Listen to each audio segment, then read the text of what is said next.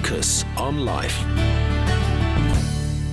Hello, I'm Jeff Lucas. You're listening to Premier Christian Radio. This is Lucas on Life, and speaking of life, it does seem that life is soon to return to normal if we all behave nicely, don't go giddy if we've got that COVID shot.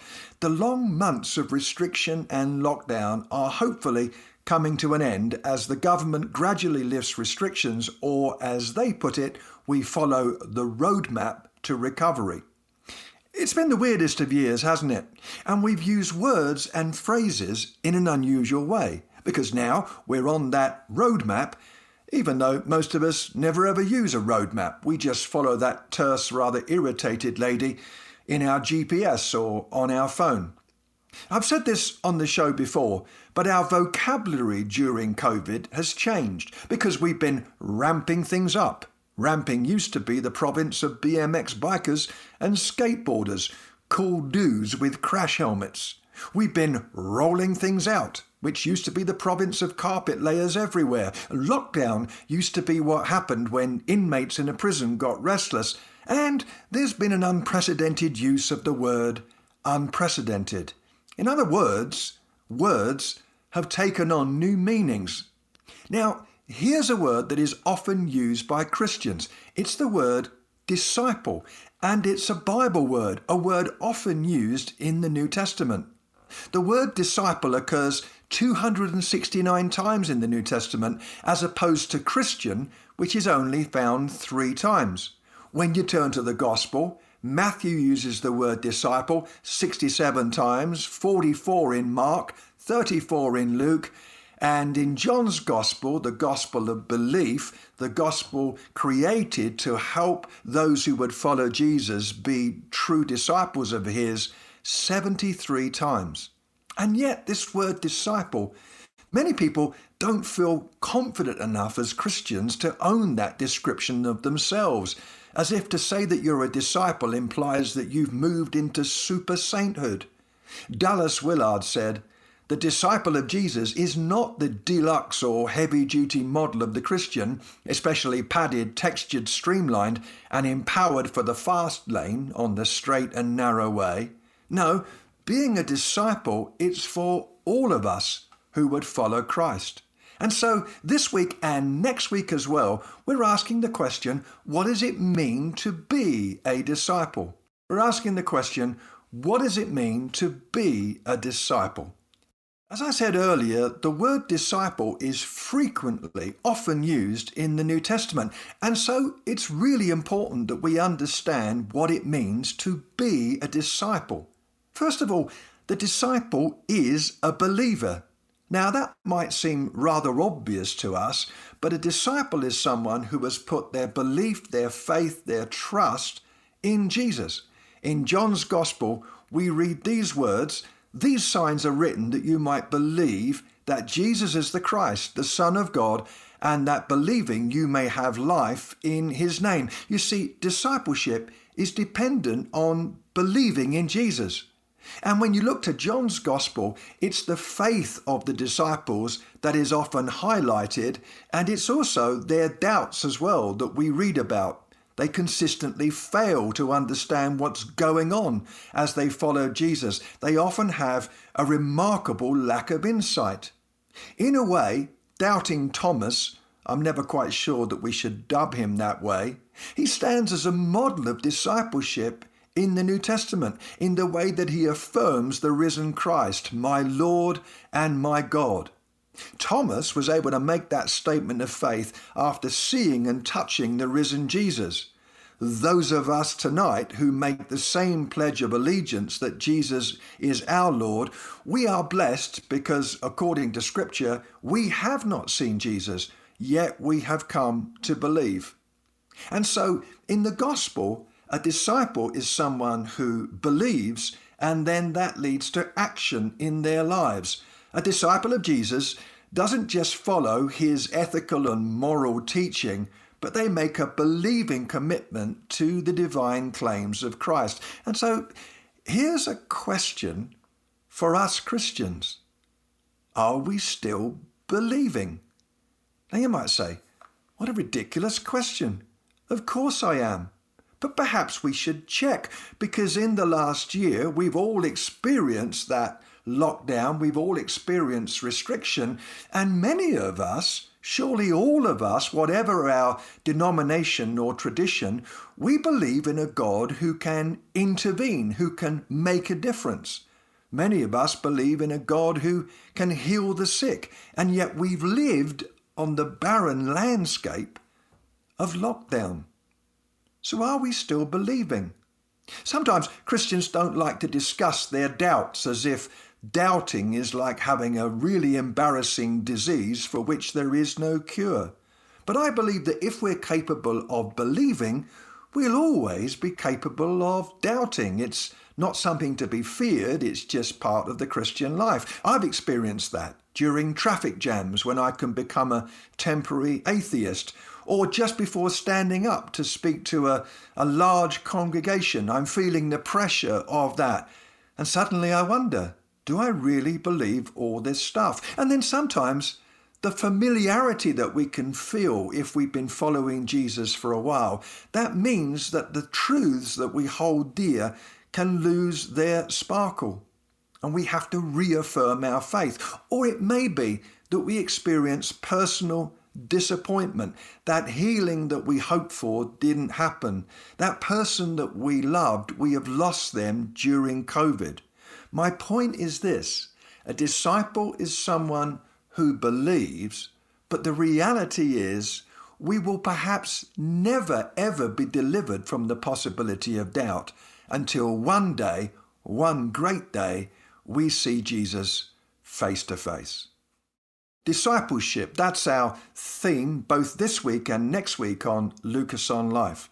The disciple of Jesus is a believer, but also they are a friend of Jesus. Remember that call that came to those fishermen on that Galilean shore when Jesus said, Come, follow me and I'll make you fishers, fishers of men, of humanity. In other words, the call to be a disciple is a call to be with Jesus. The late Brennan Manning said this. He said the author of John's Gospel puts but one question to his readers Do we know Jesus? To know him is life. Everything else fades into twilight and darkness. For the evangelist John, what constitutes dignity in the Christian community is not apostleship or office, not titles, not the gifts of prophecy, healing, or inspired preaching, but only intimacy with Jesus. That is a status that all Christians enjoy. I think that Jesus really loved Peter because Peter was an activist. And yet the reality is that was also one of Peter's weaknesses as well. He was impetuous, often opening his mouth before engaging brain or jumping into action which was thoroughly unhelpful, like cutting off a chap's ear in John chapter 18. Yes, he was energetic, enthusiastic. It was Peter who jumped out of the boat and walked on water. And yet often Peter messes things up because he's so quick to act and so slow to stop, think, consult. When we're not walking in friendship with Jesus and just in a vague sense of religion, our lives get tangled up. Gordon Dahl said we tend to worship our work, work at our play, and play at our worship. Our relationships disintegrate faster than we can keep them in repair, and our lifestyles resemble a cast of characters in search of a plot. We are called to be in friendship with Jesus. One of my favorite places when I visited the Holy Land, many of you will know that Kay and I lead trips each year both to Israel and to Jordan, having the opportunity to meet with Jewish friends, with Palestinian Christians, and to hear their hearts and pray for the tensions there. One of my favorite venues is the beach at Tabgha. That's in Galilee, and it was on that beach that Jesus cooked breakfast for his disciples. He had been resurrected now, and this was one of those resurrection appearances. They sit down by a fire. And it's really interesting to notice that as they share that breakfast together, that Jesus says to Peter, not once or twice, but three times, Do you love me? In other words, in Jesus' eyes, the priority was relationship, friendship. Yes, disciples are believers, but they're also friends, friends of Jesus who walk with him tenaciously, with diligence, by faith, every day. Disciple, discipleship, that's what we're considering. A disciple is a believer, a disciple is a friend of Jesus, and then a disciple is a follower.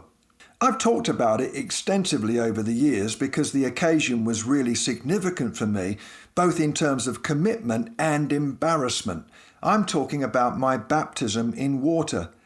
I decided to sing that evening, and when I sing, people cry out to God in prayer that I might stop.